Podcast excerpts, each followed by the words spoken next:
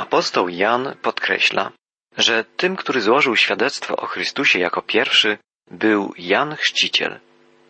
W dziewiętnastym wierszu pierwszego rozdziału Ewangelii Jana czytamy Świadectwo Jana polega na tym, że gdy przełożeni żydowscy z Jerozolimy posłali do niego kapłanów i lewitów z pytaniem Kim jesteś? Jan nie odmówił odpowiedzi i wyznał otwarcie Nie jestem Mesjaszem. Jest to pierwszy epizod z życia Jana Chrzciciela, o którym wspomina apostoł Jan. W Ewangelii Łukasza czytaliśmy historię narodzin Jana Chrzciciela.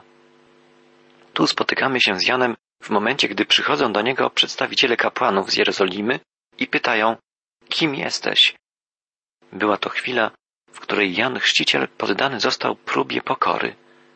Wiemy, że później, gdy o to, kim jest, pytali go jego uczniowie, odpowiedział, trzeba, aby on wzrastał, a ja bym się umniejszał. Jan Chrzciciel wskazywał na Jezusa i wiedział doskonale, że to jest jego zadanie głosić nadejście Jezusa. My, chrześcijanie, powinniśmy być świadomi swojego powołania. Powinniśmy mówić sobie i innym, Jezus musi wzrastać, a ja maleć. Niestety, często mówimy tak, Jezus musi wzrastać, ale ja również. Brak pokory jest częstą przyczyną upadku człowieka. Jan Chrzciciel uczonym w piśmie odpowiedział, nie jestem Mesjaszem. Jan wiedział, że Żydzi wyczekują Mesjasza, czyli Chrystusa. Mówi więc wyraźnie, nie jestem Chrystusem. Uczeni w piśmie zastanawiają się, kim w takim razie jest Jan. W dwudziestym pierwszym wierszu czytamy Pytali go dalej, kim więc jesteś? Może Eliaszem? Odpowiedział, nie jestem. A może jesteś prorokiem? Nie, odpowiedział. Uczeni w piśmie, zgodnie ze swoim starotestamentowym poznaniem, myślą, jeżeli ten człowiek nie uważa siebie za Mesjasza, to pewnie wydaje mu się, że jest Eliaszem albo innym prorokiem. Kiedy Jan i te sugestie uczonych odrzucił, zapytali go zniecierpliwieni, kim jesteś, byśmy mogli dać odpowiedź tym, którzy nas wysłali? Co mówisz sam o sobie? Wysłańcy przywódców religijnych z Jerozolimy naciskają, by Jan powiedział, kim jest. Nie mogą wrócić do Jerozolimy bez odpowiedzi. Jan odpowiada: Jestem głos wołającego na pustyni. Prostujcie drogę pańską, jak powiedział prorok Izajasz. Jan odwołuje się do proroctwa Izajasza. Zwróćmy uwagę na to, jak Jan określa swoją tożsamość. Mówi, że jest głosem. Natomiast Jezus jest nazwany przez ewangelistę Jana Słowem. Jan jest głosem mówiącym o Słowie. Jan jest i pragnie być jedynie głosem. Zwiastuje wielką nowinę, o wiele większą niż On. I my powinniśmy być głosem zwiastującym Chrystusa. Poselstwo Jana jest jasne. Wzywa on, prostujcie drogę Pana. Innymi słowy, przygotujcie się na przyjście Pana. Jan zapowiada nadejście króla. Słowa prostujcie drogę pańską oznaczają, że ci, którzy chcą być gotowi na przyjęcie Pana, muszą usunąć wszystko, co w ich życiu złe. To samo musimy uczynić i my. Jeśli chcemy żyć z Panem, jeśli chcemy być przyjęci do Jego Królestwa, musimy wyznać swój grzech, pozwolić na to, by On oczyścił nasze życie. Jeśli mówimy, że trwamy w osobistej więzi z Nim, a chodzimy w ciemności, kłamiemy i nie postępujemy zgodnie z prawdą, pisze Jan w swoim pierwszym liście apostolskim. Dalej czytamy. Posłańcy ci należeli do stronnictwa faryzeuszy. Zwrócili się do Jana z pytaniem, dlaczego więc chrzcisz, skoro nie jesteś Mojżeszem, ani Eliaszem, ani prorokiem? Jan odpowiedział im, ja chrzczę wodą, ale jest wśród was ten, którego nie znacie. On idzie za mną, a ja nie jestem godny rozwiązać mu rzemyka u sandałów. Jan mówi, że chrzci jedynie wodą. Jest to chrzest upamiętania. Zapowiada nadejście Pana, który będzie chrzcił Duchem Świętym. Tak stało się w dniu pięćdziesiątnicy. Jan podkreśla, że jest sługą Pana. Sługa w tamtych czasach był zobowiązany do wykonywania wszelkich prac i usług dla swego Pana. Nie wolno mu było jednak zdejmować jego butów. Tak stanowiło ówczesne prawo. Jan podkreśla więc, że jest sługą Pana, choć nie jest godny być nawet nim. Nie wiemy, czy Jezus znajdował się w tłumie tego dnia, gdy faryzeusze rozmawiali z Janem. Ze słów Jana wynika, że Pan Jezus najprawdopodobniej był tam obecny. Apostoł Jan podaje szczegółowy opis miejsca, w którym przebiegała ta rozmowa. Działo się to w Betanii, nad Jordanem, gdzie Jan chrzcił. Apostoł Jan prologu swej Ewangelii pisał o zejściu Jezusa na ziemię z niebios. I teraz opisuje wydarzenia, które dzieją się w określonym miejscu, tutaj na ziemi, w określonym czasie.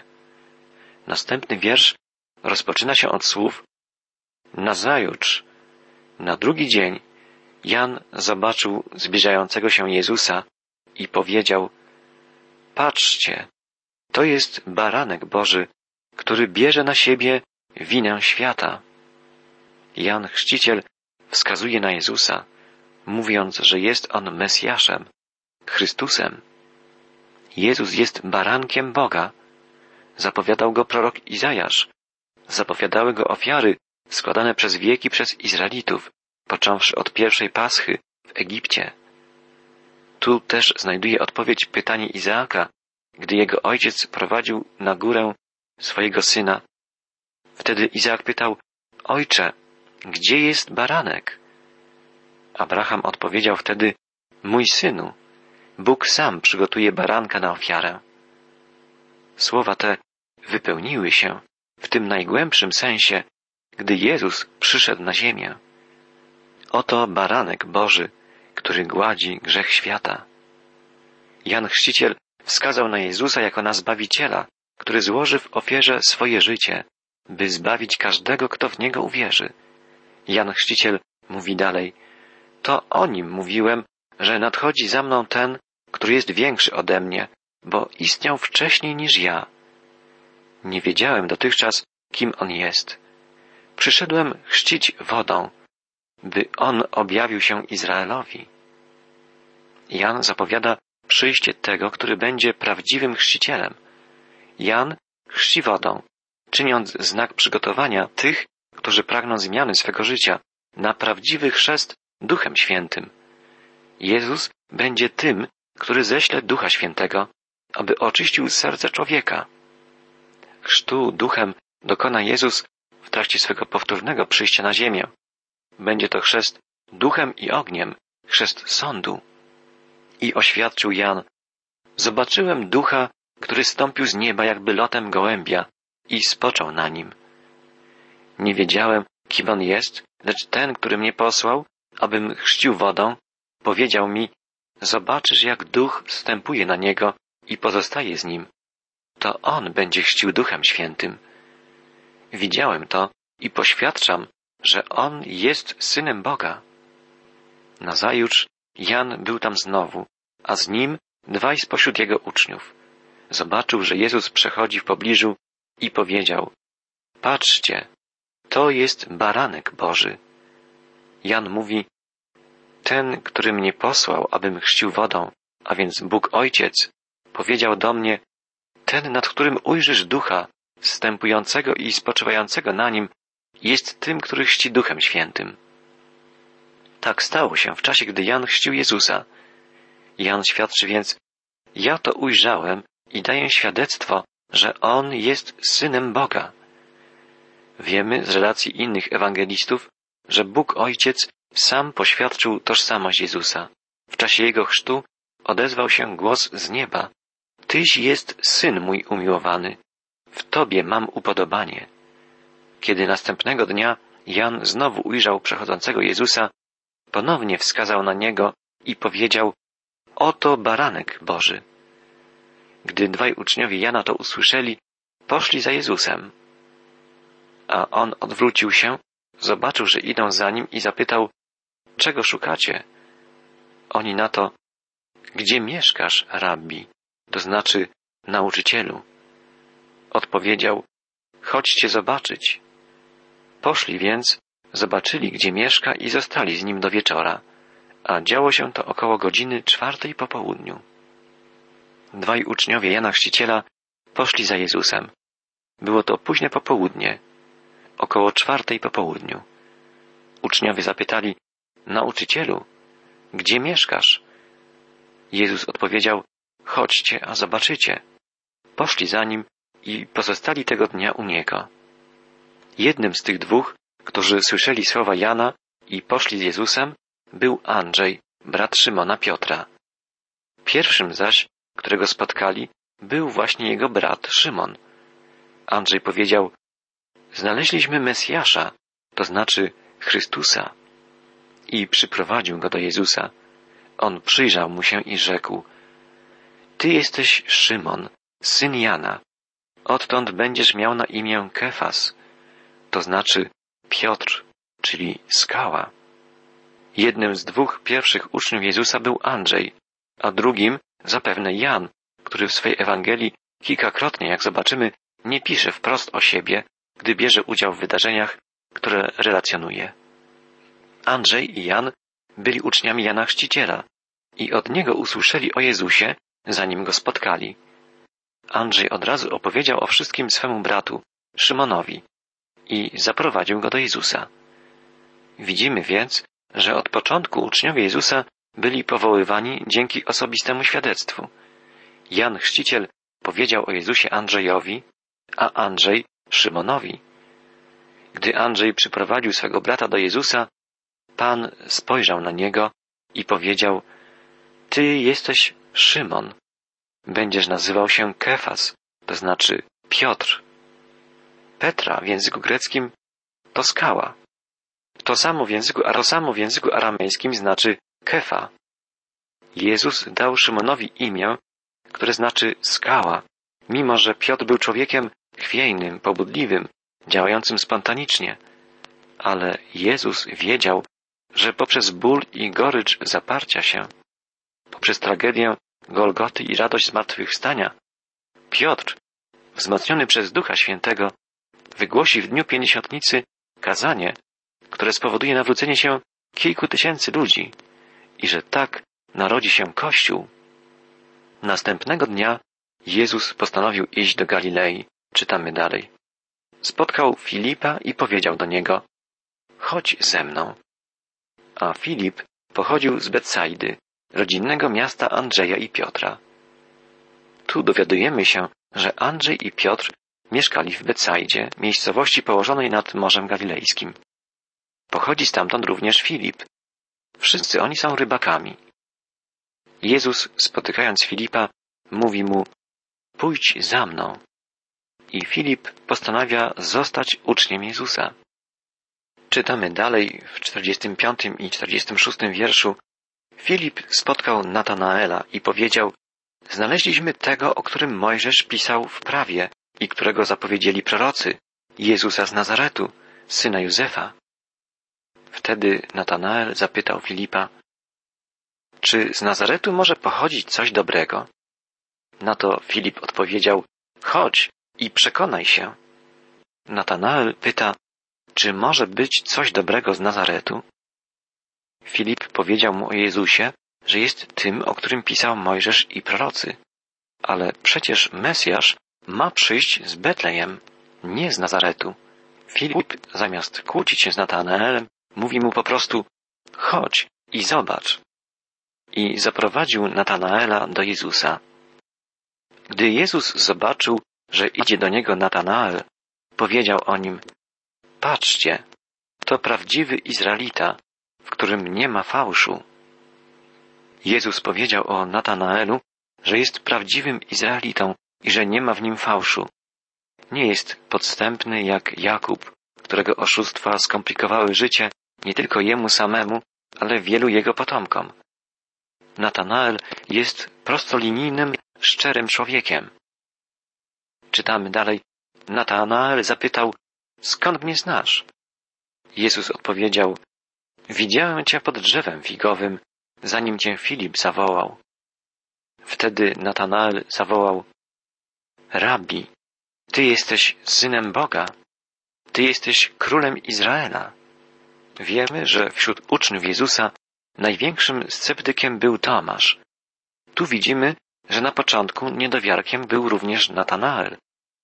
Jednak po krótkiej rozmowie z Jezusem Natanael wykrzykuje Nauczycielu, Ty jesteś synem Boga, Ty jesteś królem Izraela.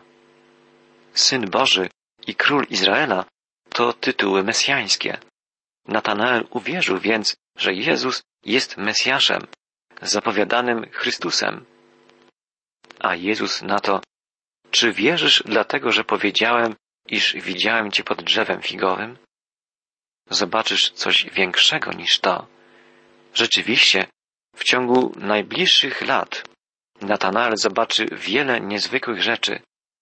Nawet w najbliższych dniach, w najbliższych tygodniach, rzeczy o wiele większe niż ta będą udziałem Natanaela.